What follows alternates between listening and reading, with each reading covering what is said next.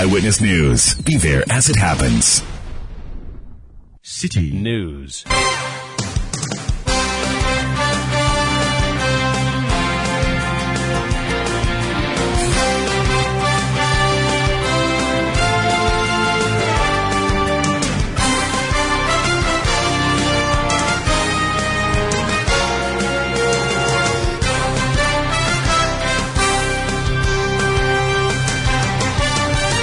It's 1730 GMT. This is Eyewitness News on 97.3 Citi FM. I am Umaru Sanda Amadu. Tonight, I'm here with Akosia Ochre.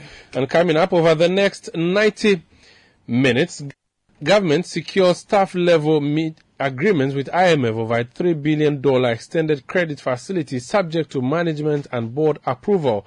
But the minority says this is nothing to smile about and the excruciating and unacceptable hardships in the country is not likely to end.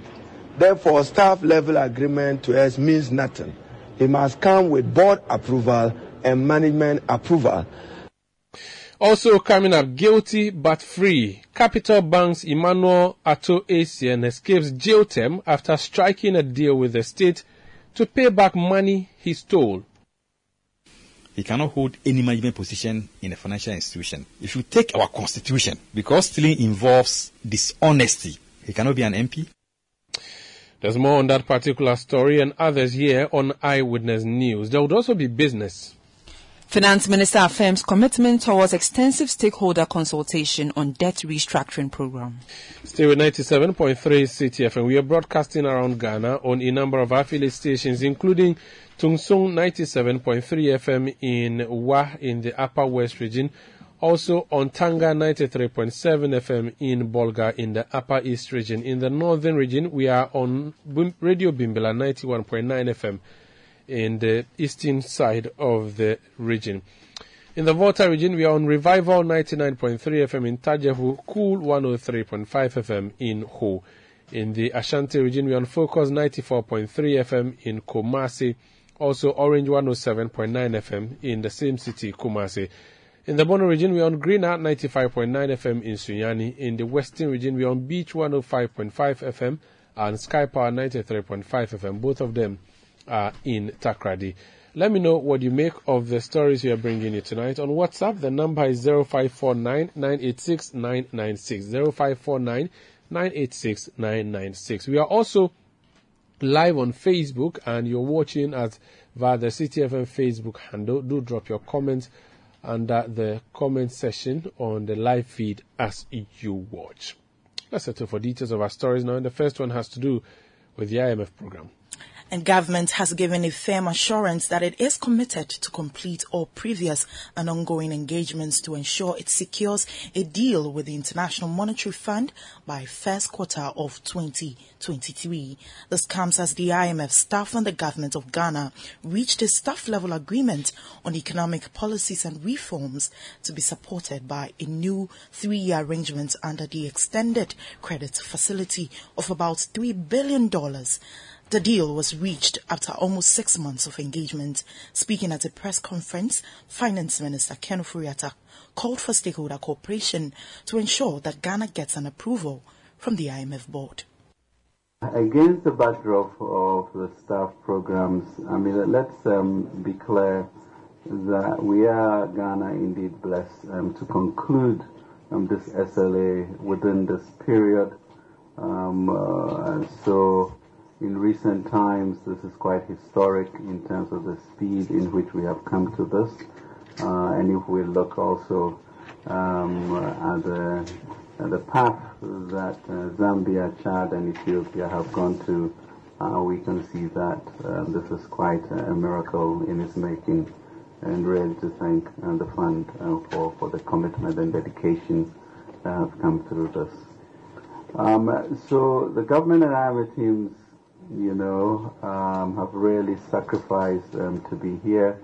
And um, the, the, the, team behind all of this, uh, the staff, once again, um, at BOG and the staff um, at the Ministry of Finance under the leadership of uh, Patrick Nomo um, has been phenomenal, and we thank them for, for this. Key to this has also been um, our two um, deputies, um, Abner and John, uh, and also um, Charles, um, who, who, left us. Um, just lots of um, work has gone into this.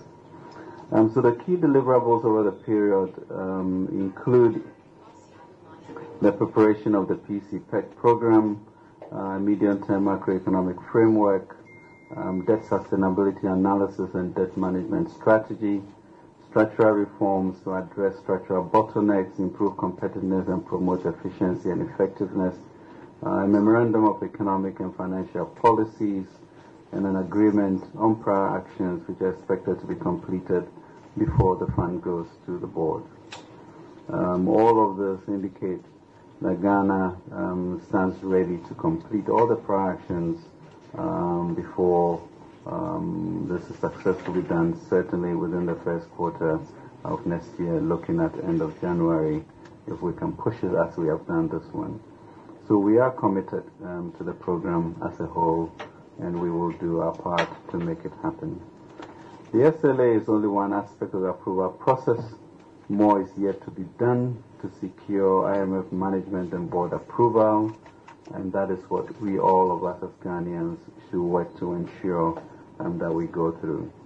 Um, key fiscal measures, structural reforms, and the medium-term macro-fiscal framework in the 2023 budget are aligned with the IMF-supported program. It is therefore crucial that we receive support from all stakeholders, uh, especially Parliament, to ensure that the 2023 budget, including all revenue measures, are passed um, and not return to um, last year's um, um, experience that we had. And the creditors also to ensure a successful debt operation. Um, so even as we engage the domestic in the exchange, uh, we'll be looking for our discussions with the bilateral partners and also with our bond investors and we expect um, to, to get through that um, so that we'll conclude um, with the fund and the board. You heard that Finance Minister Ken Ofori-Atta. Now let's hear from the IMF Mission Chief for Ghana, Stefan Roudet, who has been highlighting some areas of focus to restore the country's macroeconomic stability and also debt sustainability. The authorities requested an IMF-supported program in, in early July. We have uh, since then been engaging very closely, and uh, I am extremely pleased to uh, announce uh, that the IMF has reached a staff-level agreement with Ghana on a three-year program that will be supported by an arrangement under the extended credit facility, um, and in an amount of about $3 billion.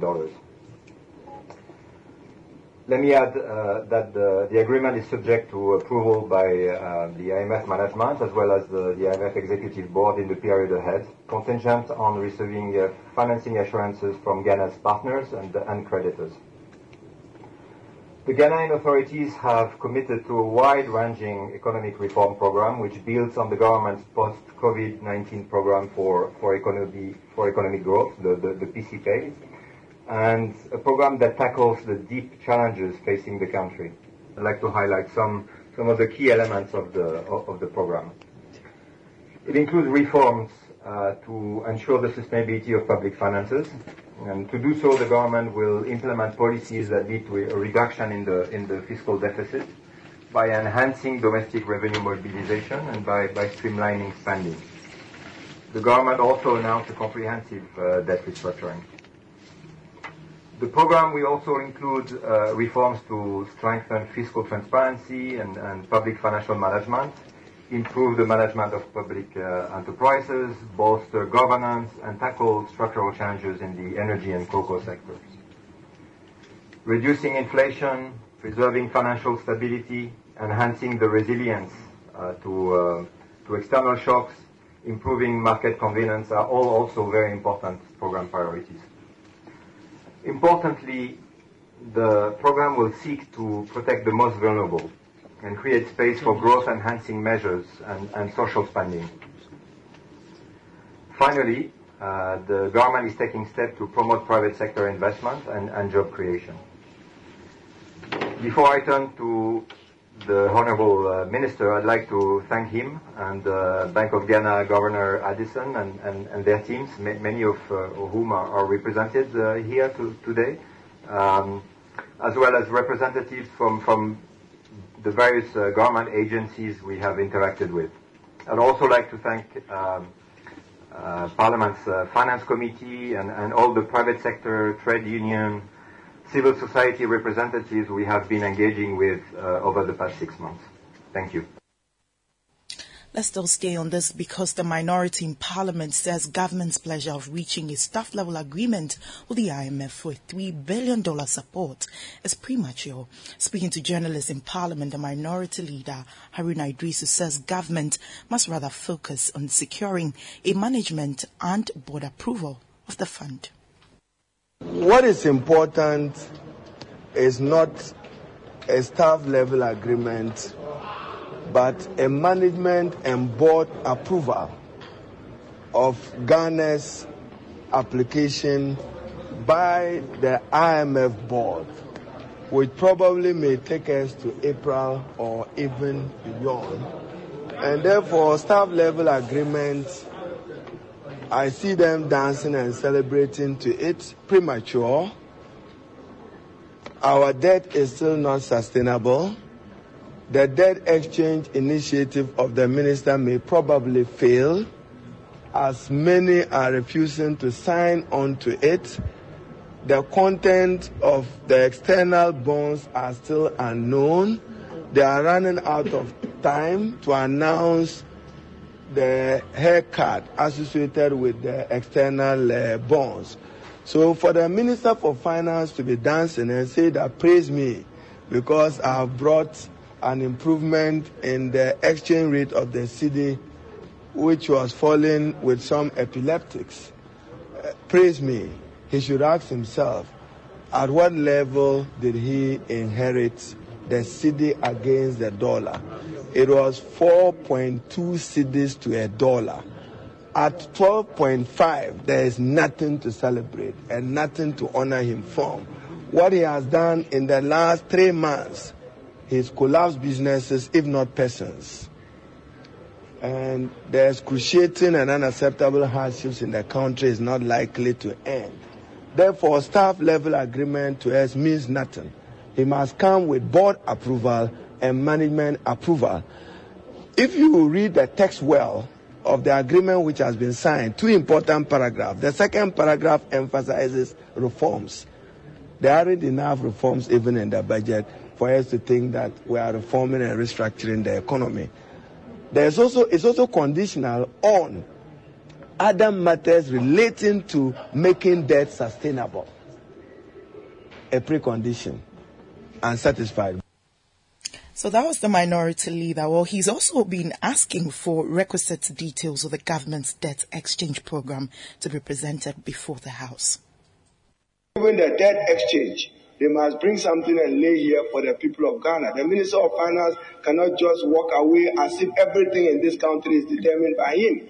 If you are doing haircut and you are changing uh, contents of agreement, whether domestic or external, they are contractual, and those contractual comes with obligations. He must come and lay a paper in this house how he intends to work on the external debt. Because when this house approved those loans agreement, we approved them consistent with Article 181, terms and conditions. You can't vary the terms at your pleasure or as it pleases a certain minister for finance. Those terms and conditions must be brought to this house for our scrutiny to satisfy ourselves that he can go forward doing what is debt exchange. The information available to me, Mr. Speaker, is worrying. Even his debt exchange program is almost being boycotted. Let him come and inform this House how many people have signed onto it to save this country and to save the economy. Minority Leader Haruna Iddrisu. This is Eyewitness News on 97.3 CTF. so, as you heard there mentioned by uh, both parties, the fact that you have a staff level agreement does not necessarily mean you have secured a deal the board of governors and also managers of the fund would have to take a final decision. And we are told that this would take us all the way to, let's say, early uh, or first quarter of next year. We'll be following that story, also getting some perspectives and analysis when we come back. This is Eyewitness News. Please stay with us. Eyewitness News. Be there as it happens.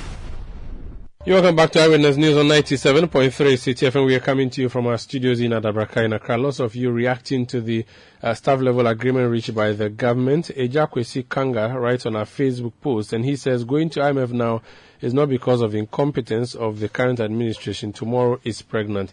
Alwaiz Sadat says, uh, I really enjoy your chat with Kofi Adams and um, on Point Blank the last time. Okay, that's yes, last night. Thank you so much. Um, Kwashi wants to know, Kwashi Daniel wants to know how you can listen to us in Kumasi. We have a number of affiliate stations. You can do Focus 94.3 FM on the campus of the KNUST, or you can also do Orange 107.9 FM in Kumasi. Um, Baba Chairman in Tamale says, so the NDC can't and won't stop the bad wishes for Ghana. If the staff level agreement means nothing, as Honorable Minority Leader wants us to believe, then it wouldn't be a criteria in the IMF negotiation. Uh, Yabag or Yibag Riel says, um, my happiest week I've come across is when the dollar was rising, NDC is fighting and fuel prices reducing. Kudos to the um, caring president and the Peace Party NPP. Baba Chairman, I think I've read that. Okay, yeah, I've read that already. Uh, do send us your messages for 0549 or go on our Facebook post and drop your message there. Professor Godfrey Bokpin is an economist. Prof, you're welcome, welcome to Eyewitness News. The government is jubilating that it has reached staff level agreement, but that's just one of many steps that have to be cleared. The minority says there's nothing really to smile about. Please analyze that for us, considering also that there are oppositions to the government's debt restructuring program. Apologies, uh, we've lost uh, Professor Godfrey Bokpin. We'll try to re-establish contact with him. This is Eyewitness News on 97.3 Citi FM. We are coming to you from our studios in Adabraka in Accra. We are also around the globe on citinewsroom.com. So a summary of the story we have for you on Citi Newsroom is that the IMF has reached a three billion agreement, three billion dollar agreement with the government of Ghana. The story says uh, the International Monetary Fund (IMF) has reached a staff level agreement with Ghana on economic policies and reforms to be supported by a new three-year agreement under the extended credit facility of about three billion US dollars. According to the IMF, the authority's strong reform uh, program aimed at restoring macroeconomic stability and their sustainability while protecting the vulnerable, preserving financial stability and laying the foundation for strong and inclusive recovery. The IMF said to support the pro- objective of restoring public debt sustainability, the Ghanaian authorities have launched a comprehensive debt operation. In addition to a front-loaded fiscal consolidation and measures to reduce inflation and rebuild external buffers, the program envisages wide-ranging reforms to address structural weaknesses and enhance resilience to shocks. An IMF team led by Mr. Stefan Roudet, mission chief for Ghana or chef de mission, visited Accra during the December 1 to 13 period in 2022 to discuss with Ghanaian authorities IMF support for their policy and reform plans. Quote, I am pleased to announce that the IMF team reached staff level agreement with the Ghanaian authorities on a three year program supported by an arrangement under the extended credit facility in the amount of SDR 2.242 billion or about 3. about 3 billion US dollars. The economic program aims to restore macroeconomic stability and their sustainability while laying the foundation for stronger and more inclusive growth. The staff level agreement is subject to IMF management and executive board approval and receipt of the necessary financing assurances by Ghana's partners and creditors. He continued to say that the Ghanaian authorities have committed to a wide ranging economic reform program which builds on the government's post COVID 19 program for economic growth and tackles the deep challenges facing the country. Key reforms aim to ensure the sustainability of public finances while protecting the vulnerable. The fiscal strategy relies on front-loaded measures to increase domestic resource mobilization and streamline expenditure. In addition, the authorities have committed to strengthening social safety nets, including enforcing, reinforcing the existing targeted cash transfer program of vulnerable households and improving the sovereign, the coverage, I beg your pardon, and efficiency of social spending. Let's um, suspend that and go on the phone lines and speak to Isaac Adongo. He's a member of parliament for Bolga Central and deputy ranking on the Committee of Parliament responsible for finance. Honorable, you're welcome to Eyewitness News. Your side is saying that there's nothing really to jubilate about, but this is a first step of many, or one step out of many that we are going to go. And it appears things are working smoothly as the government has planned since they announced this IMF program. Well, thank you very much, Umaru, and uh, good evening to you and your listeners. Uh, basically, uh, like your intro is saying, uh, this is basically confirming that government and the IMF have reached an understanding on what exactly needs to happen in order for Ghana, Ghana to, to achieve the compliance criteria for a program. The government and the IMF are quite clear of the measures that have to be taken and the steps that governments would have to walk in order to ensure that there's a program. So this is nothing more than an outline of a memorandum of understanding. That memorandum of understanding is saying that we do agree that given your circumstances, you need to get debt sustainability. That has not been achieved. To date, not even a single bondholder has signed up to the debt exchange program. So there's really nothing that has been achieved on that uh, exchange program. The IMF says that you are agreeing that you need to front load a set of fiscal measures in order to cure the heightened fiscal risk that the economy And government says, yes, we will take the steps. We will document what exactly we think must happen so that if we are able to document them and, and, and, and the IMF agrees, then you may pursue an IMF program that can be approved. It says that you have to take steps in order to rein in the level of fiscal dominance at the Bank of Ghana in terms of how much you are borrowing illegally from the Bank of Ghana, which is fueling interest rate and which is fueling the, the, the inflation and bringing some pressure on the exchange rate. And you say, I do agree. Now I will spell out the specific actions that I need to take in order to ensure that that happens. And I'll let you see those steps and agree with those steps. So what we are basically doing now is that we have a memorandum of understanding between the government of Ghana on, and the IMF on the number and the set of actions in terms of debt sustainability and the debt management strategy going forward, in terms of the fiscal actions, and in terms of the, the set of monetary policy actions that have to be taken. Now, what that means is that at this point in time, the diagnosis that was going on has been agreed. And we do know between the government of Ghana and the IMF what the ailment is. We also now understand what set of remedial actions have to be taken in order to cure the ills of the economy. And we do both agree that these are the conditions precedent that may lead to an IMF program. So really nothing is concretely achieved. But at least to the extent that we have an understanding with the IMF as to the way forward and as to what the ailments are and what set of policies that we think would address that. I think that is some achievement and it is now left with government, not the IMF, to pursue the level of actions and put together the kind of program that will convince the IMF that we will be able to correct the kind of imbalances that we have in the economy. Now, if we have For come, me, it, it, that is about what it is. okay, so if we've come that far, it means we can take care of the rest, or we can tackle the rest of the issue. Do you reckon there are some difficulties in attaining the rest of the requirements, so that there's a possibility the fund would say no? Because all indications suggest that we are in for a good move. So the most difficult part of the of, of, of the negotiation is where we are now. The most difficult part is how do we get Ghanaians who are bondholders and non-resident Ghanaians who are bondholders to sign up to government policy on debt exchange which is a critical step. To what extent do we? The IMF and government ag- agree to what levels our debt must come to.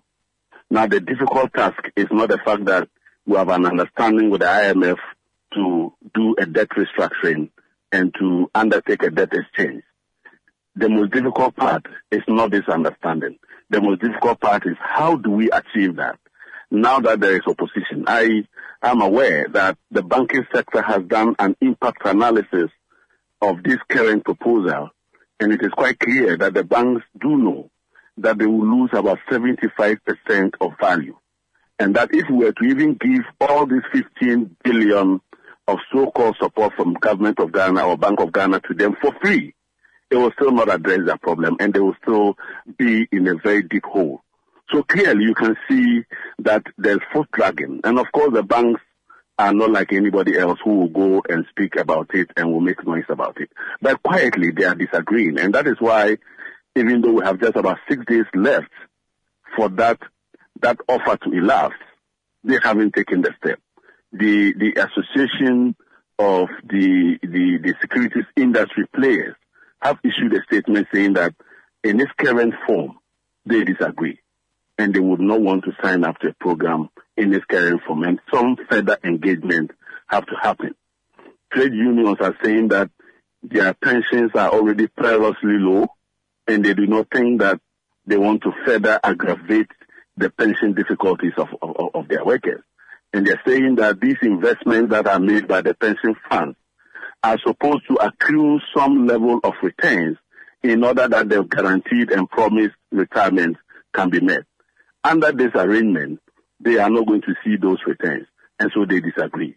So you can see that the difficult part is not a pronouncement that we agree that you must achieve that sustainability, but it's about how do you achieve sustainability in a way that stakeholders are able to walk a path with you that is acceptable to both parties.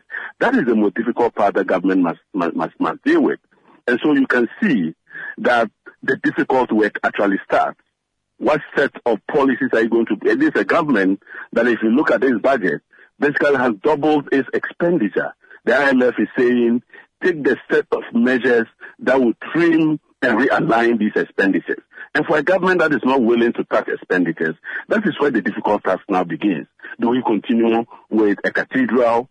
Do we continue with the size of government? Do we decide now to say that, look, let's bite the bullet? Do we still continue to run development authorities that only yesterday we were quite, when we met them, we were quite disappointed that it has become a big fiscal hole for the country. Said that they are not completing their projects. They have projects sitting on their books to the tune of about 1.5 billion. And with cost escalation and inflation, these contractors are calling for price fluctuations that could double that figure sitting on the on the books of government. So you have these challenges that you have to deal with. And for me, the difficult task begins. The IMF and government has given the signaling of where policy intent must follow. The difficulty is how do we walk that path? And for me, this is when the work rather starts. Thank you so much for speaking to us. That's Honorable Isaac Adongo. He's Member of Parliament for Bolga Central and Deputy Ranking on the Finance Committee of Parliament. Let's hear from Professor Godfrey Bokpin now. He's an economist. Prof, you're welcome to Eyewitness News. It appears it will not be a walk in the park for the government, but the fact that they have come thus far, it shows that their commitments and the programs and policies they put in place are satisfactory to the IMF. You disagree or you agree? Yeah, thank you very much. Good evening to your cherished listeners. I think that um, reaching a staff level agreement is an important um, breakthrough. Um, and what that also tells you is that it, it, tells you the level of commitment of the IMF in getting the country out of this mess. They have demonstrated their commitment by reaching a staff level agreement with the country, probably in a very short time. That's a lot of work, working around the clock. You know what that means? Now, what that means is that between staff level agreement and having a program now depends on our government to also demonstrate by taking, completing certain prior actions that would enable the staff to present the staff level agreement to the board for approval. So the ball is now in our court. So government now has to walk its talk of ensuring that whatever that they have to do, and, and, and, and, and, and, and it's going to be quite difficult, right? The reason it's going to be quite difficult is that this is a government that hasn't demonstrated that it, it, it is actually participating in the burden sharing. Okay? And because the government is not participating, the government is just doing the minimum in terms of expenditure based fiscal adjustment, which would have helped in lessening the burden on the financial system. And therefore, there is a pushback. And the other bit is also the approach, right? The approach that seems to treat everybody else as subjects and that government is royal and royals make decrees and it has to be respected or you, you disrespect it at your own peril. That is not good for market-led economy like ours. And therefore, government, what government needs to do now is to, is to re-strategize, right? Embrace alternatives on the table. But I also think that regardless of what government has done in the 2023 budget, there's considerable scope for, for, for expenditure-based fiscal adjustment that gives government that moral authority to come to the negotiation table. Other than that, you are not showing leadership, right? Now, you see, uh, there's some level of acceptability if I if I survey the market that a certain level of debt restructuring is almost inevitable if I listen to the Bankers Association uh, uh, and the other statements that have come. But I think people want to also choose the kind of the style of the haircut that they want to have. Government must be open to that, right? So let's not force the haircut in addition to the style also. So let's be open to the kind of um, uh, uh, uh, restructuring that also preserve the balance sheet of the participating financial institutions. Because whether we like it or not, we cannot today, in the name of meeting IMF, uh, uh, uh, getting IMF program, systematically weaken the balance sheet of the financial sector, of financial institutions. That in itself is going to affect our medium to long-term growth prospects because government alone cannot finance its overall economic strategy it will still need a robust banking sector, a robust financial sector to do that. Now, you are you are you are you are you are you are, you are operationalizing debt treatment at a time when inflation is very high with higher volatility in the market. And if you mark to market, government financial instruments today in the books of the financial institutions, this is translating to huge losses. And under, under Basel II, some of them may have to even bring additional capital or require some kind of liquidity support, right? Even though Bank of Ghana has hiked the 3% capital conservation buffer, essentially reducing the capital adequacy to 10%, it's still not enough to be able to, as a shock absorber to, to in terms of the impact of that debt exchange. So to, to that extent, some level of revision is needed. But to bring your debt to a sustainable level, it should not take only debt restructuring. A combination of fiscal adjustment, right, both revenue and expenditure. So far, the 2023 budget is heavy on the revenue side. Remember that again has implications for cash flows available to households and then the private sector, right?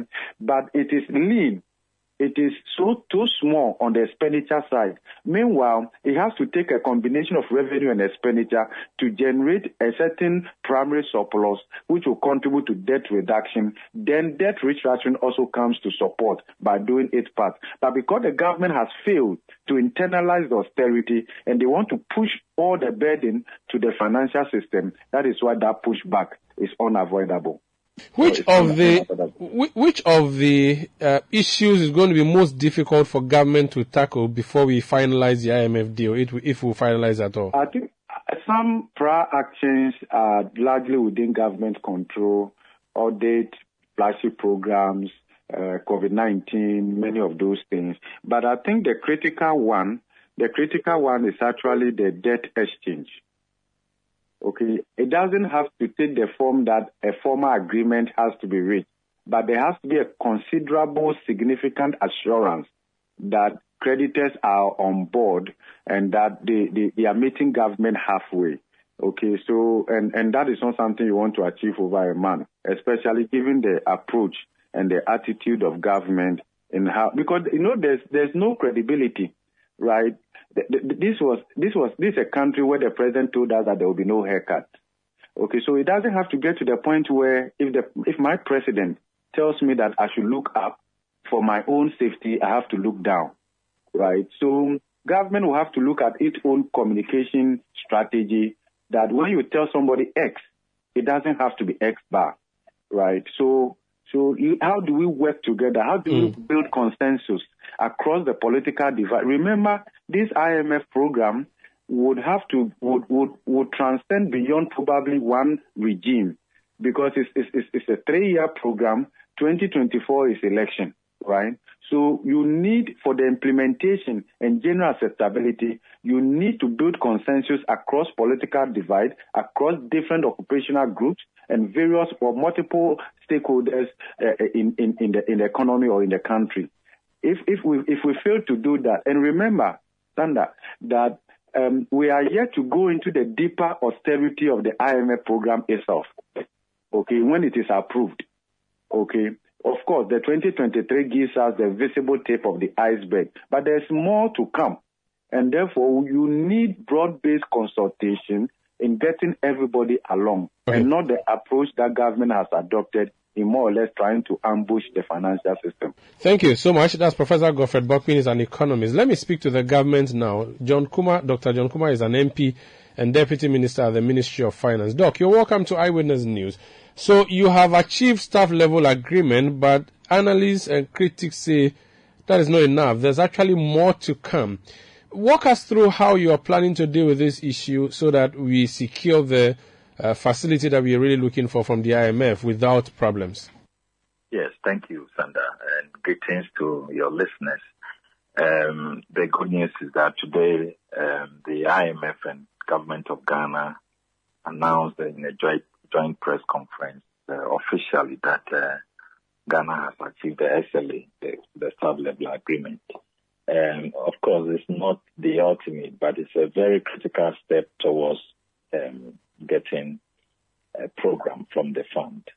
Uh, once you reach the SLA, then it now goes to the management and board for approval. And uh, many people did not give Ghana the chance that uh, it will be possible within five to six months to be able to achieve a staff level agreement uh, in an IMF program, uh, in, a, bid to get an IMF program. So, um, on the whole, we just want to give thanks to God for His mercies for Ghana to achieve this at this level. We know that it is not the end. There are a number of things we have to do in terms of meeting certain prior actions before we are able to get the board approval. But we strongly believe that with the same spirit and cooperation and working together, we will be able to achieve that in, within a very record time. Now, the challenge that has been seen by many is that your consultation appears to have been uh, incomplete because if it was complete, we would have seen lots of agreements. The uh, Jamaica example is what comes to mind anytime we discuss the uh, exchange program, the debt exchange program that you have brought about. They say that because you have not done wide, wide consultations, you are having all these groups, groupings uh, oppose your program. How are you going to um, have a proper negotiation and a deal with the IMF when you do not have buy-in locally? Well, um, Sanda, we have to clarify this issue of uh, stakeholders engagement. There are different um, components to this uh, transaction. We have direct institutional bondholders who are going to be affected by the debt exchange program. Here we are talking about the banks and the insurance and the uh, all the uh, institutions that have invested in bonds. And then we also have groups who are indirect beneficiaries of the, let's say, pension scheme. Uh, if we if you hear groups like the trades union and the other unions complaining about this scheme, they are not directly the bondholders. They have placed their investment with pension funds that uh, have invested the money on their behalf. So there are different categories of uh, engagement. Let me state categorically that all direct institutional bondholders were uh, were firmly uh, engaged and consulted in the process. But we could not exhaust the indirect uh, uh, beneficiaries like the unions who are not direct bondholders. And of course, we couldn't have exhausted all interested parties in the process.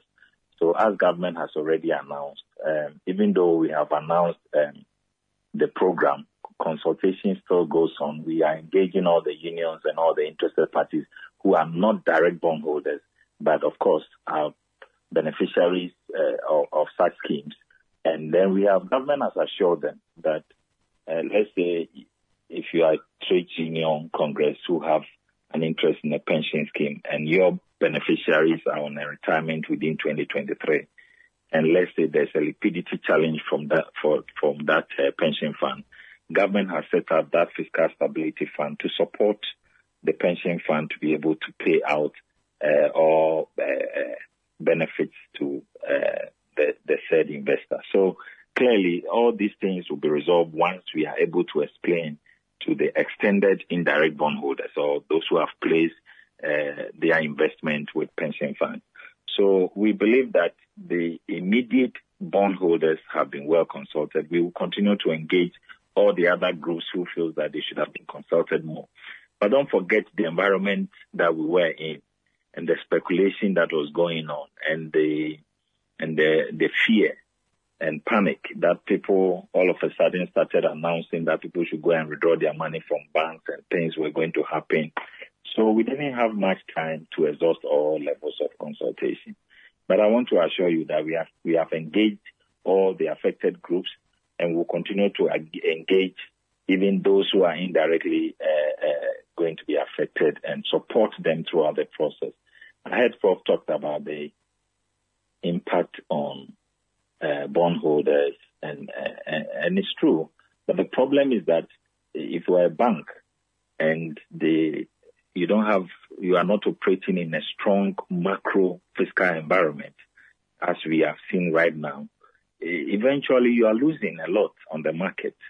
So you are going to gain more and we are able to work with each other to improve on the macroeconomic environment so that eventually you have a better market to operate in and more gains to tap from.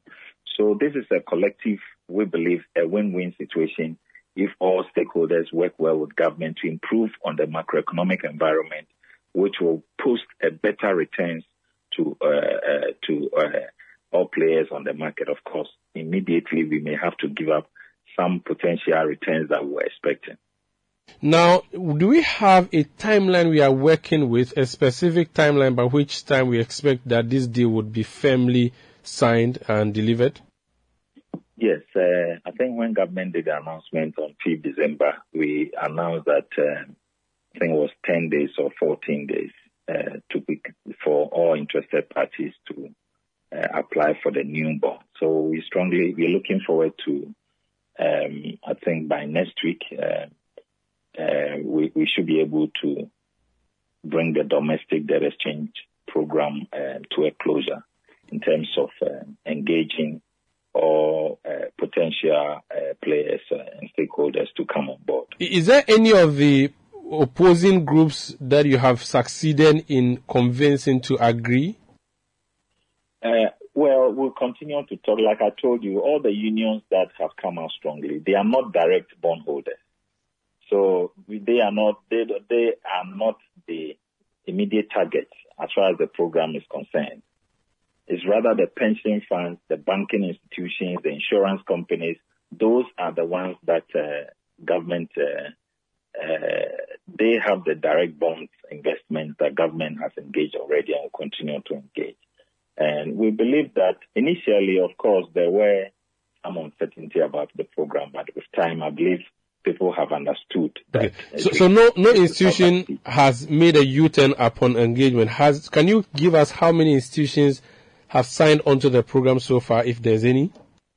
Well, once the deadline is not up, I cannot give any details about who has and who has not. Very well. We'll wait to see what happens before the deadline. Thank you so much for speaking to us. All right. Thank now, Dr. John Kumah, he's Deputy Minister of Finance. Now, let's go to the court. Today, the High Court has uh, made a decision. It has convicted Emmanuel William, I beg your pardon, William Ato Essien uh, who is founder of Capital Bank. In that case that has been brought against him, he and two others who have been standing trial. The two other persons he's standing trial with have been acquitted and discharged. He, that's Tetteh Nettey and Fitzgerald Odonkor. He, William Ato Essien, however, was convicted on his own plea and uh, he came to the court or came to an agreement with the state to pay the money that he's he stole back to the state, and for that reason he walks free, and uh, he would have to pay that money. We want to quickly test this. We'll be having more on that on point blank when I engage Deputy Attorney General uh, Tuah-Yeboah. But before then, let's speak to Edem Senanu. He is co-chairperson of the Citizen Movement Against Corruption. Adam, is this something that falls within your radar, even though it was done in a court, an agreement was done between the state and someone who stole state money? Well, yes, absolutely. Um, to the extent that this was monies that uh, have been reported in the public space uh, as being taken um, under circumstances that were undesirable, uh, and that the investigations found that there were certain persons involved. It's gone to court, and to the extent that there's a ruling where the money there's been a settlement and money is retrieved. Yes, it falls under a space, and it's an example of um, uh, good governance to the extent that monies have been retrieved. Now, there is a view that henceforth we should be proceeding on that line where if money is lost to the state, let's work at recouping the money and not bother ourselves sending people to jail. What's your view? I think it should be taken on a case by case basis. I mean, if the evidence suggests there's been a repetitive attitude uh, or, or uh, engagement in such actions, then I don't think that just retrieving the money will suffice.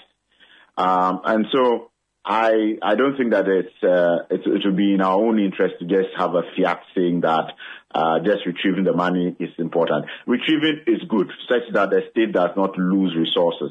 But beyond that, depending on the nature of, of, of what has transpired, it may be necessary to go beyond that. Let's leave it here. We'll be following that story keenly, and thank you for speaking to us and thank you for having me. That's Edem Senanu. He's co-chairperson of the Citizen Movement Against Corruption. And like I said, uh, I'll be having an interview with uh, Deputy Attorney General Alfred Tuah-Yeboah on point blank, where he'll be explaining to us why the state came into that deal with Ato Essien uh, to collect money from him uh, instead of sending him to jail. That decision was affirmed by Justice Eric Kyei Baffour when he delivered his judgment today, having been satisfied with the terms that were discussed with the state or agreed between the state and the accused person. This Eyewitness News on 97.3 Citi FM. Up next, Neteli Neti in studio to bring us point business news before Point Blank. Please stay. Eyewitness News. Be there as it happens. Get the details. Every significant financial transaction, every market movement, and all the policies that affect your business. Citi Business News. Be informed. Time now for Citi Business News on Eyewitness News, powered by citibusinessnews.com. My name is Neteli Neti Ajahu. Let's settle for the details. Finance Minister Ken Ofori-Atta has assured the various worker unions and associations of continuous consultation to ensure that the debt restructuring program alludes to the interests of all.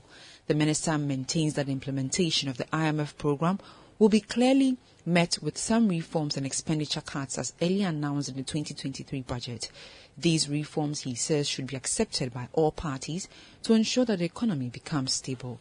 His comments come on the back of concerns raised by the Trades Union Congress and other labor unions resisting attempts by government to touch pension funds as part of measures to restore macroeconomic stability.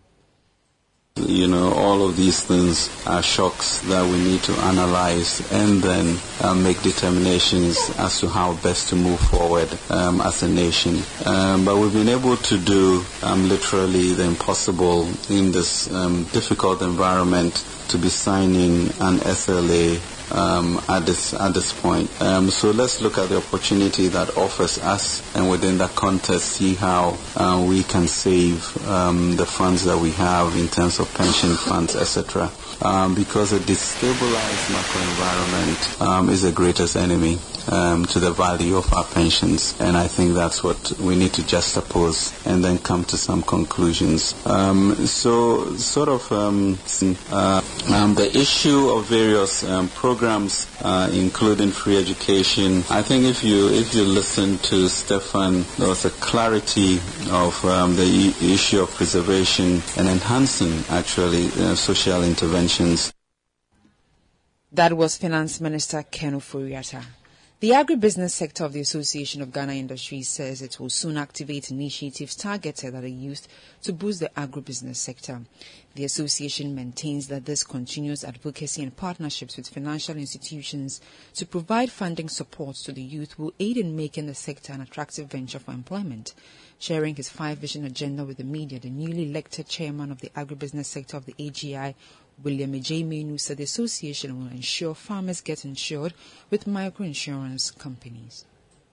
The five point agenda encapsulates my vision for the AGI agribusiness sector. The first one has to do with advocacy to encourage more young people to venture into agribusiness. And so very soon you will be hearing a launch in Youth in Modern Agribusiness program that AGI will be championing to ensure that we get young people into the agribusiness venture in a more sustainable way. And the second point agenda is to support a blended financing in agribusiness. In the blended financing, we're looking at uh, the agri insurance, climate financing, and long-term investment. This long-term investment includes the zero-rated financing for viable agribusinesses. And this one would include the Bank of Ghana, the investment banks, and then also the insurance companies and all that. The third agenda is to also promote the digitalization and formalization of the agribusiness industry in Ghana. Farmers' pension, social security for farmers. We are going to ensure that we advocate for farmers to get a micro insurance, um, to also get social security, and also life insurance and health insurance as well.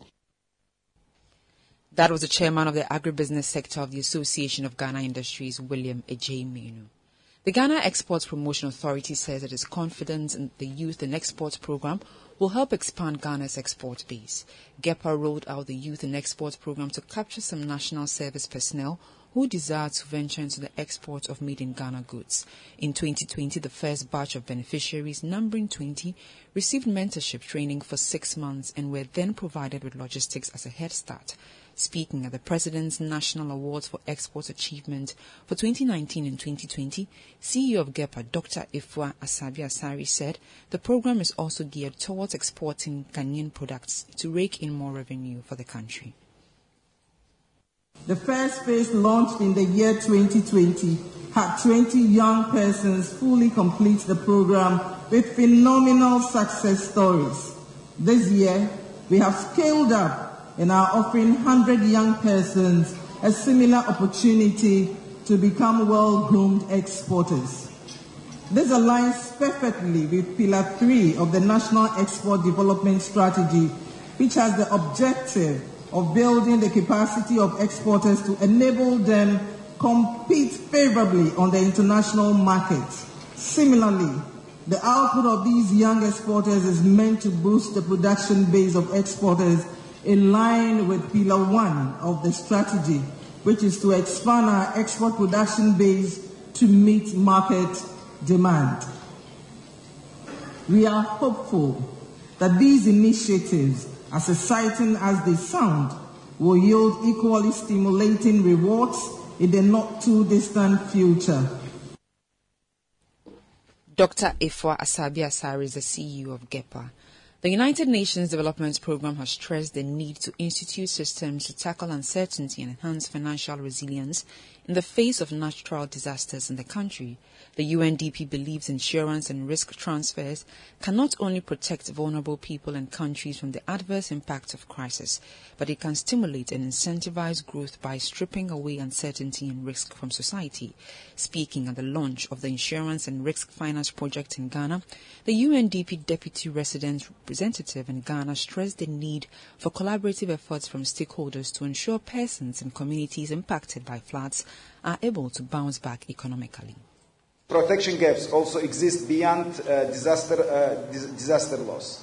Fi- financial exclusion, uh, the absence of legislation for mutual and cooperative insurance in developing countries, and wide range of demand and uh, supply issues uh, contribute to this disparity and to subsequently diminished resilience of uh, most vulnerable communities.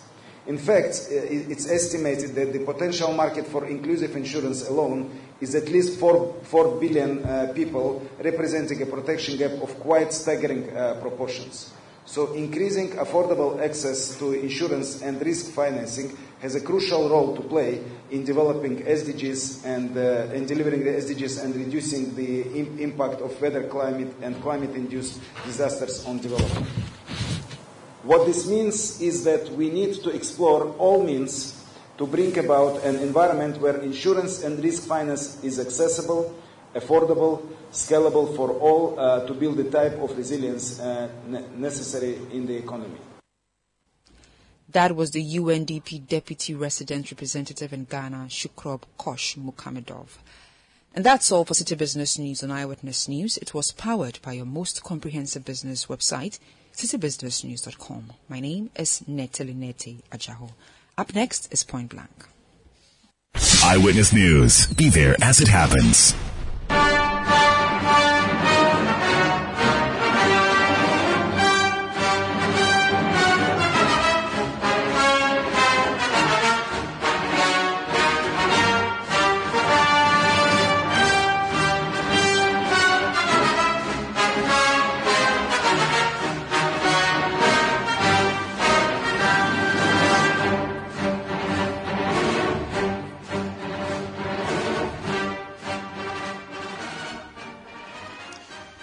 Lot of the times when we follow legal issues, the criticism against the judicial system is that people who steal plantain and goats are rotting in jail. People who steal so much from the state are not rotting because they manage to find a deal and they are out of prison. Even if they are imprisoned, they get the prerogative of mercy and they go home as free men. On Point Blank tonight, I, my guest is at the Attorney General's Department. He understands the workings of our legal system more than many. And I'm going to engage him on the latest issue that has come up in relation to someone who ought to have gone to jail, but who is paying to be out of jail. My name is Umaru Sanda Amadu, and you're welcome to Point Blank on Eyewitness News. My guest is Deputy Attorney General Honorable Alfred Tuah Yeboah. You're welcome to face to, uh, to Point Blank. Thank you, my brother. How are you doing? I'm doing so well, and you? I'm fine. I mean, I know that people are not guilty until they are proven so. So when I say someone ought to have gone to jail and he's not going to jail, I think I'm not misquoting the judge, have I? You have not, because that person is now a convict. Okay. So he's been convicted for stealing so you can say he ought to have gone to jail, but he's not, he's not, he's not in jail. So the person we are referring to here, for those who have not been following the news, is Ato Essien, Emmanuel Ato Essien. He was founder of the bank that collapsed alongside UT Bank, Capital Bank, that's a name. He has been going for trial, or he's been on trial for three years, and at the last minute, the state announced that there was a deal that had been reached, which deal would mean that he will not go to jail even if he found guilty. Walk us through how you took those steps. Uh, the proposal was it from your side that you said to him, "Listen, if you don't take care, you go to jail. Bring money, so we let you go." Or he came and said, "Listen, I think I want to. Go, I'll go to jail, but I want to pay." How did it work, and what law did he use? Thank you very much. Maybe to give us a small background to the whole matter. Uh, two Essien, together with three others, were charged various offences. As we know, in 2015 Capital Bank has some challenges with liquidity. So the government of Ghana, through the Bank of Ghana, made available to the Capital Bank an amount of 620 million Ghana cedis. It was expected that that money was going to be used to support the liquidity of the bank. And instead of using the entire amount of money to support liquidity position of the bank, uh, Ato Essien and others decided not to use the entire amount, but to take an amount of 192 million Ghana cedis out of that amount to do other things. In the course of investigation, we realized that there was an aspect of stealing, there was an aspect of conspiracy to steal, there was an aspect of money laundering, then there was an aspect of abetment of crime. So we charged the four accused persons with these offenses. We called about 17 witnesses. At the close of our case, the accused person put in a prayer for submission of no case. The court, after evaluating the evidence, acquitted the fourth accused person. So they were left with three accused persons. But way back in 20, 2020, we had an offer from the Counsel for Ato Essien seeking to take advantage of Section 35 of the Courts Act, Act 459. And that's section to the effect that if you are charged with an offense which has led to an economic loss to the state or an agency of the state, then you could come to court or you could approach the prosecution, make an offer of compensation or restitution and reparation. So, Counsel for Ato Essien made an offer in, 20, in 2020 in respect of restitution and reparation. During that time, he admitted having stolen 20, 27.5 million Ghana cedis. We had charged Ato Essien with various counts, and as I said, our total amount was 192 million Ghana cedis but he said he was admitted only 27.5.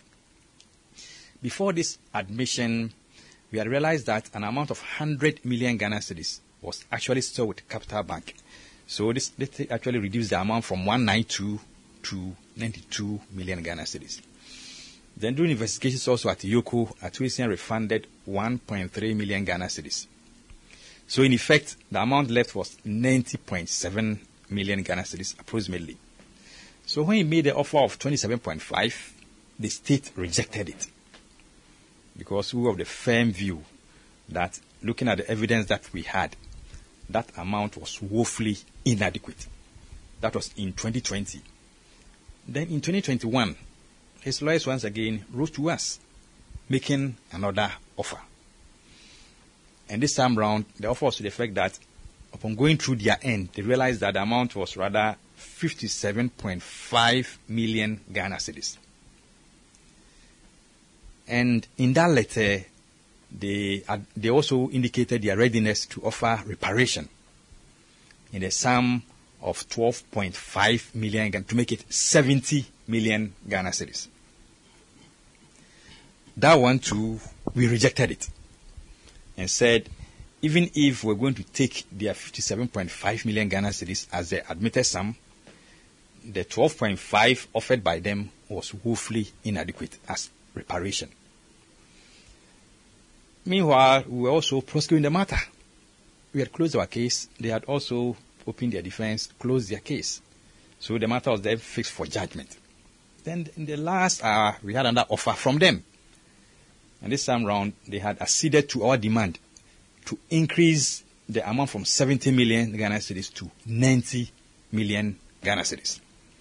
This means that the state was going to be compensated in court or by reparation. So they paid the full amount. Full amount. But the full amount now includes reparation and restitution. What's the difference between reparation and restitution? Restitution is exactly the amount or the item that you think you've taken from another person and you are returning that item or amount. The reparation is where you are trying to, because you, you took the amount or that item from him, you are trying to, as it were, give something on top. So compensation. Compensation. But okay. if you look at the act, they've used compensation as one side. Mm-hmm. The other side is about restitution and reparation. So if you look at the 90 million Ghana cedis, 57.5 is the amount admitted. That's the restitution aspect of that admission. Then the remaining 32.5 is by way of reparation to the state. So if there's any interest the state is getting, that will be 32 million. 32 million Ghana cedis. So the actual money stolen, which is being paid back, is around 50.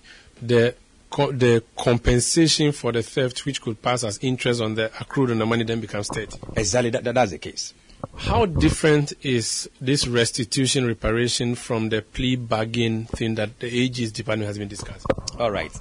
Now, if you are charged with an offense in Ghana now, you may take advantage of the Section 35 we just discussed.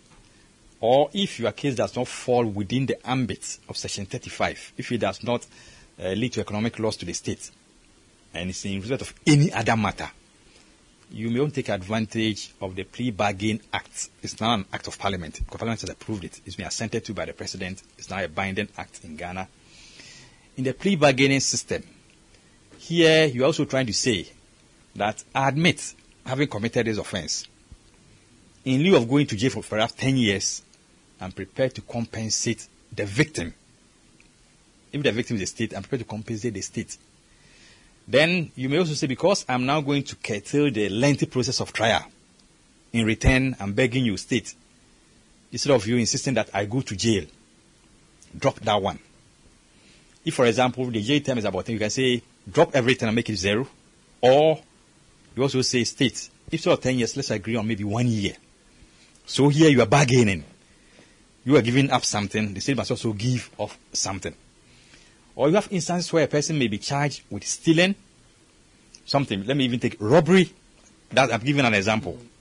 The person may want to say, what I did to me does not amount to robbery, but rather stealing.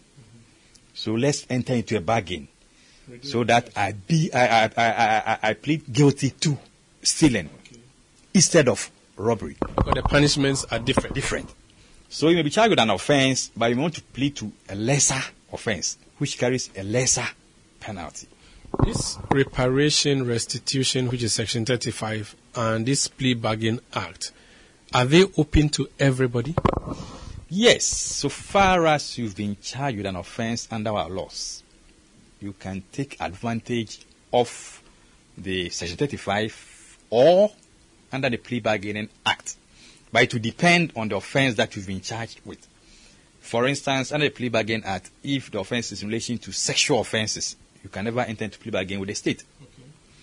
If there's, uh, the offense is about treason, you cannot enter into plea bargain with the state.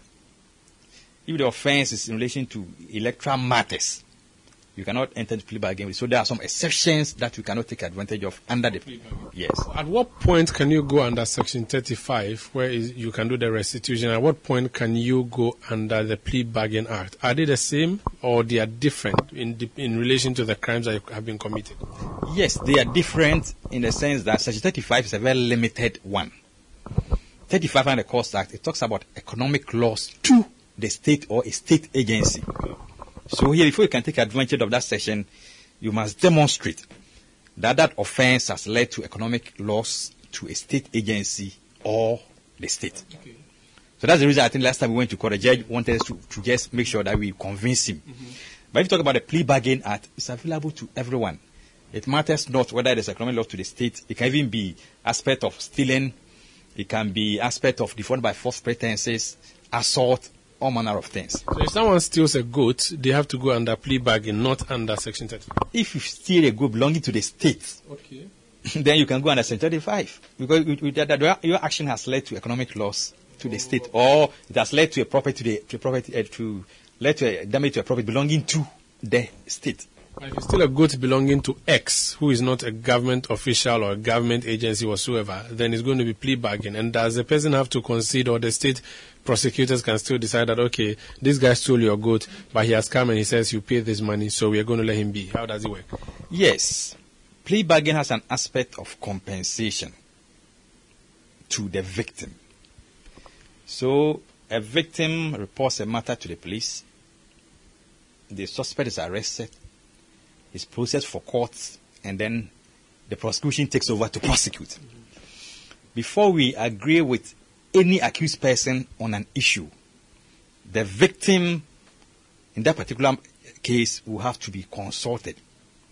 If, for example, I en- some A enters into B's house to steal, and A is arrested, and B wants to enter into plea bargain with the state, we need to involve The, the party who came to complain. Exactly. Complainant. The complainant. Okay. So that you can also know his stand on the matter. Okay. But there are instances where they may give some form of compensation, having to uh, you have to make some compensation to the complainant. But if you look at the section 35, I said that's why it's purely For the state. for the state, and that's the reason why we go in. We also consult the state, as you all know. So now let's talk about this specific issue for which reason we're having this conversation, Ato Essien. He has finally pleaded guilty, and this is at the end of the case. That makes him an ex-convict or a convict. What does he make him? He is now a convict. But if he pays the money, then he's an ex-convict. But he won't go to jail. Or Yes, if he pays, it means that he has served his sentence. The sentence about the payment. So it says that someone having been to prison, a person has, having been released from prison, even an ex-convict. But as we speak now, he's a convict awaiting sentence. But the technical thing is that the sentence has been suspended. If he's able to go by the terms of the agreement, then he, he walks home. The proposal he put before government goes all the way to next year, I think December or so, where he's going to be paying in, in installments. So it means he is walking home free man today. But if he fails to make that payment by December 2023, then you can bring the- him back to the court and say the court he has failed to pay, so we want you to jail him. Yes, it's not even about December 2023. If next year by the 28th April, he has even paid 19.99 million Ghana cedis, short of one pesewa, you will cause his arrest, take him to court, then automatically the outstanding sum becomes payable, the, the whole sum becomes payable. If he doesn't pay, then the court in its wisdom and through discretion impose a custodial sentence on him. There are some privileges that are not accorded to someone who has served a sentence before or someone who has been convicted. Now that he's a convict and may become an ex convict, what privileges can he not enjoy? For instance, can he be a director of a next bank as he is a convict now or even after he becomes he becomes an ex convict? Yes, he's now a convict. It carries with it a lot of limitations on his movement, not physical movement, when it comes to one. If you look at Act 930, the Banks and Special Deposit uh, Taking Institutions Act, Act 930, he cannot be a director of any financial institution. He cannot hold any management position in a financial institution. If you take our constitution, because stealing involves dishonesty, he cannot be an MP, he cannot be a minister of state. As for the president and vice president, automatically he cannot. He can also not be a chief if he's a royal. He has been convicted for an offense involving dishonesty. If you take our Companies Act, because he has been convicted for stealing, he cannot be a director in any company. And this is in perpetuity or there is a period, a statute of limitation? If you look at the constitution, some of some, some of the some of them have some limitations. Ten years. So for the next ten years, you have to. You, you, you can't do that. He has to wait. And if you have to speak now, the judge even indicated it in court today. His passport is still with the court. He's still on that kind of restriction. He cannot travel outside the country without the permission of the court until he finishes paying the money. What do you say to critics who say you allowed him work because of his status in society and that you are running a caste system? And when I say you, I mean the judicial system, are running a caste system where some people suffer for offenses they've committed, others do not. And this instance is a clear case. That position is not tenable. People sometimes have the opinion that it is only the well-to-do society who are protected by the laws. No. You can be rich, you can be poor. So far as you take advantage of a provision in the law, nobody can blame you. Now, this is my first time that Section 35 has been invoked. There have been other cases. And if you go to Regents, as a private legal practitioner way back then, there were instances where some clients took advantage of the Section 35, and even some of the clients were even charged with murders, murder. But we entered into bargain with the state, and the, the charges were, re- were reduced from murder to manslaughter.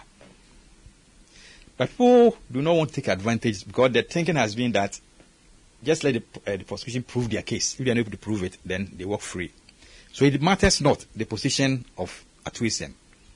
He decided to take advantage of the law and he gave an offer that the state considered to be reasonable, and this is where we are today. And let me take you back. Now, those who uh, followed the quality grain case somewhere in 2001, Mr. Kwame Peprah and the rest, in that case, the judge, Jasafre, made an indication that he was surprised that the accused person then did not take advantage of Section 35. You can remember some of the accused persons making the case that they were not feeling well after the conviction, so the court should deal with them in a particular way. They were expecting them to have taken advantage of Section 35. The same way, yes. Mallam Issah's case, his, his case too, there was an indication of that sort. Mm. So the law has been there, but people are not taking advantage of same. Since 92. So anybody can really do that if they wanted to. Now, what was the purpose of the judgment as delivered by the judge then? If a decision, an agreement has been reached by your side, and I'm referring to the state now, and the accused person, why was it still necessary for a judgment to be read? Yes, if you look at Section 35, the state may agree with an accused person. That agreement is not final. Okay. That agreement is subject to satisfaction of the judge. Mm-hmm. So if the judge is not satisfied, he may choose to throw away the agreement. Or he may choose to tell you, unless you amend this clause to read this, I'm not going to endorse it. So that's the very reason why everything has to be brought to the notice of the judge for him to be satisfied first. Then after he, he, the judge uh, uh, uh, has seen that he's satisfied with it, that doesn't end the matter. The accused person must plead guilty to all the charges that he's agreed to plead guilty. So he pleads guilty, and the judge will have to record the plea and thereafter convict the accused person on his own plea. Okay. The judge was not happy with the amount of money being paid, but you have told us that about 30 million or so of it is just what you can call interest. But he was still worried about calculating the exchange rate of 2015 against the exchange rate of 2022 November, December. He thought that the state was being shortchanged. How were you able to convince the judge that the state was not going to lose money?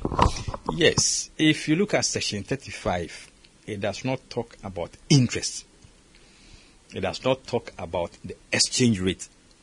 It talks about reparation. Reparation is something that you may want to look at the circumstance and say, this amount is quite reasonable. We explained to the court today that, as I said, 57.5 was the admitted sum, and 32 was for reparation. But we did not take into consideration the exchange rate, but we realized that 2.5 on 57.5 was quite reasonable in the circumstance. My brother, the fact also remains that if you are bargaining with someone, you are not sure what you are likely to get. Mm-hmm. In a criminal prosecution, we may have all the evidence at our disposal, but there's no guarantee that you win your case. So even even though you had come to the end of the case, judgment was going to be delivered, you still had a 50% chance of losing this state where you lose that mo- the case and you lose that money. So Ebeko go the Uncle corner. You see, it's possible. Today there were three. Two of them were acquitted and discharged. He could have also been acquitted and discharged if he hadn't pleaded guilty. It's possible. So if you had not been acquitted and discharged, they still have earned zero. So in bargaining, you don't have to assume that your case is hundred percent. You can never be sure. You can never be sure. So that's the reason why when we got to that stage, we realized that fine, we're convinced about winning our case, but we went 100% because we were never ones to deliver the judgment. So looking at the probabilities, we said, fine, if you are adding 30.5 million cedis, then it sounds a bit reasonable. But what about the cost of prosecution? So who pays for that? That one is the state. That's why we yeah, But that means you've still lost money. Then. That's why being paid by the state. For example, the two acquitted and discharged, we have to waste our resources, but they still acquitted and discharged. Yes. Did they get acquitted in relation to anything he may have done or has not done? Is it because he pleaded guilty and I say Ato Essien has pleaded guilty and has accepted to pay restitution? Is that why, or the two was not connected in any way? Not connected in any way. The judge had written his judgment. I told the court the last time he came. Yeah. And from his assessment, the second accused and the third accused persons, they were charged with, in fact, the second was charged with conspiracy to steal that's conspiracy with Ato Essien. Mm-hmm. was also charged with stealing an amount of 30 million Ghana cedis. And don't forget that 30 million Ghana cedis forms part of the 90.5 that we've been fighting in court. He was also charged with money laundering. The court evaluated the evidence and came to a conclusion that he had not conspired with Ato Essien. He had not also stolen 30 million Ghana cedis. And he had not laundered any money. So, in effect, that amount, the court has come, come to a conclusion that that amount was not stolen. There's a street argument again that there are forces beyond your control that ran this case, and that is why Ato Essien had to go because of the bank he was representing and who his godfather may be and so on. What would you say? Oh, wow. That, that, that, that cannot be the case. As I said, this one started in 2020. He made a lot of offers to us. But we wanted to get ourselves convinced first. And if you notice, last time we went to court, he even paid 30 million out of the 90. We insisted that if he was not ready to pay 30 million, one third of the amount, we won't even accept the 90 million Ghana cedis. So he's shown good faith. Good faith. So we've been so insistent on the fact that nobody can actually influence us. You have other people who were involved in the financial sector cleanup, people who caused the collapse of banks. So UT is down, Capital is bank, down, a number of other banks are down. What happens to all these persons? There are some of them which are criminal, others are civil. How is that going? Yes. Uh, some of them are in court now, facing prosecution. The UT Bank is in court now. The Unibank, there are some people in court now. Beige Bank, the, the gentleman is in court now. We are also now looking at the savings and loans at the microfinance. And in fact, to tell you the truth, EOCO and the other investigative bodies have done so well. They've done extensive work on these financial institutions. So we are preparing the dockets. Last two weeks or last month, Beige Capital was in court. Very soon, another one may also. So we are just rolling them one after the other. Our mission is to ensure that we prosecute and, if possible, recover. This restitution thing and the plea bargain thing is a law. But I remember when the judge, you announced to him that you had come into an agreement Ato Essien, he was so worried that he even talked about the uh, venture capital case. He said that when he read that, he, he wept. It means that he thought that the state was being shortchanged. How far with that case? Yes, venture capital. Some people were taken to court. And they also took advantage of the Section 35 the state agreed with them, and I think they were to pay over 14 or 30 million, I'm not very sure, 30 to 50 million Ghana cedis. That was the agreement reached uh, between the state and the accused person. Now, when we went to court after filing, just like this one, after filing it, and we went to court, the judge said he was not satisfied with the arrangement. In actual fact, subsequently, the judge varied the terms of the agreement. In that variation, the first accused person, I think Mr. Duku, he had offered his property, he has some property in Kumasi and in Accra. The judge, having been notified by the defense that they had his property, in his wisdom, ordered that that property should be auctioned by the state in satisfaction of that sum. That was it. And we had made a, we have done the valuation of the property. We've caused the adverse to be made. Auctioneers are on site. The last time they came, it was about the values placed on the fee, on, on, on, the property. So the way things are going, the last step we will, be taking is to go back to court for the reserve price to be reviewed, so that we can auction those property to pay for, for that amount. So you said that dockets are being prepared. On the case of Unibank, are we going to see Dr. Kwabena Duffuor in court in the dock? He's already in court. Would he be standing in the in the in the prosecution's box, or you be questioning? When his time, his time comes. When would that time be? Now we have to first and foremost lead evidence to establish our case. If we close our case and the court comes to a conclusion that there is prima facie case, then he'll be called upon to open his defense. The, he is currently planning to run as flag bearer of the NDC. Would that have any consequence on your actions? When it comes to criminal prosecution, it matters not whether. Not worried about political prosecution? Not at all, because it started way back. If, for example, we're going to commence the prosecution now, That's when we say, oh, because he wants to contest. This one has been pending since 2020. We wish you all the best and thank you for speaking to us. You're welcome, my brother. That's Deputy Attorney General Honorable Alfred Tuah-Yeboah speaking to us on well the specific case of um, Ato Essien and the other issues around plea bargain and restitution and so on, how people can take advantage of the judicial system not to sleep in jail like Ato Essien is not going to do tonight, even though he has stolen, and I'm sure I'm allowed to use that word, he stole state money, but he has promised to refund same.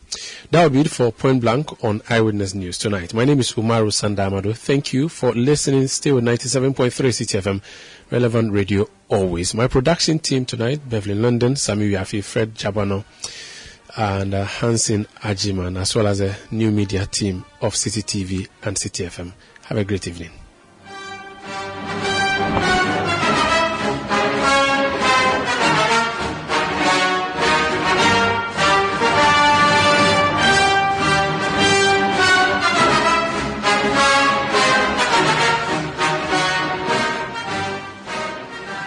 News. We speak first. Reach our hotline on 0302-224959 and get interactive on Facebook, Citi 97.3 FM and on Twitter at Citi 973.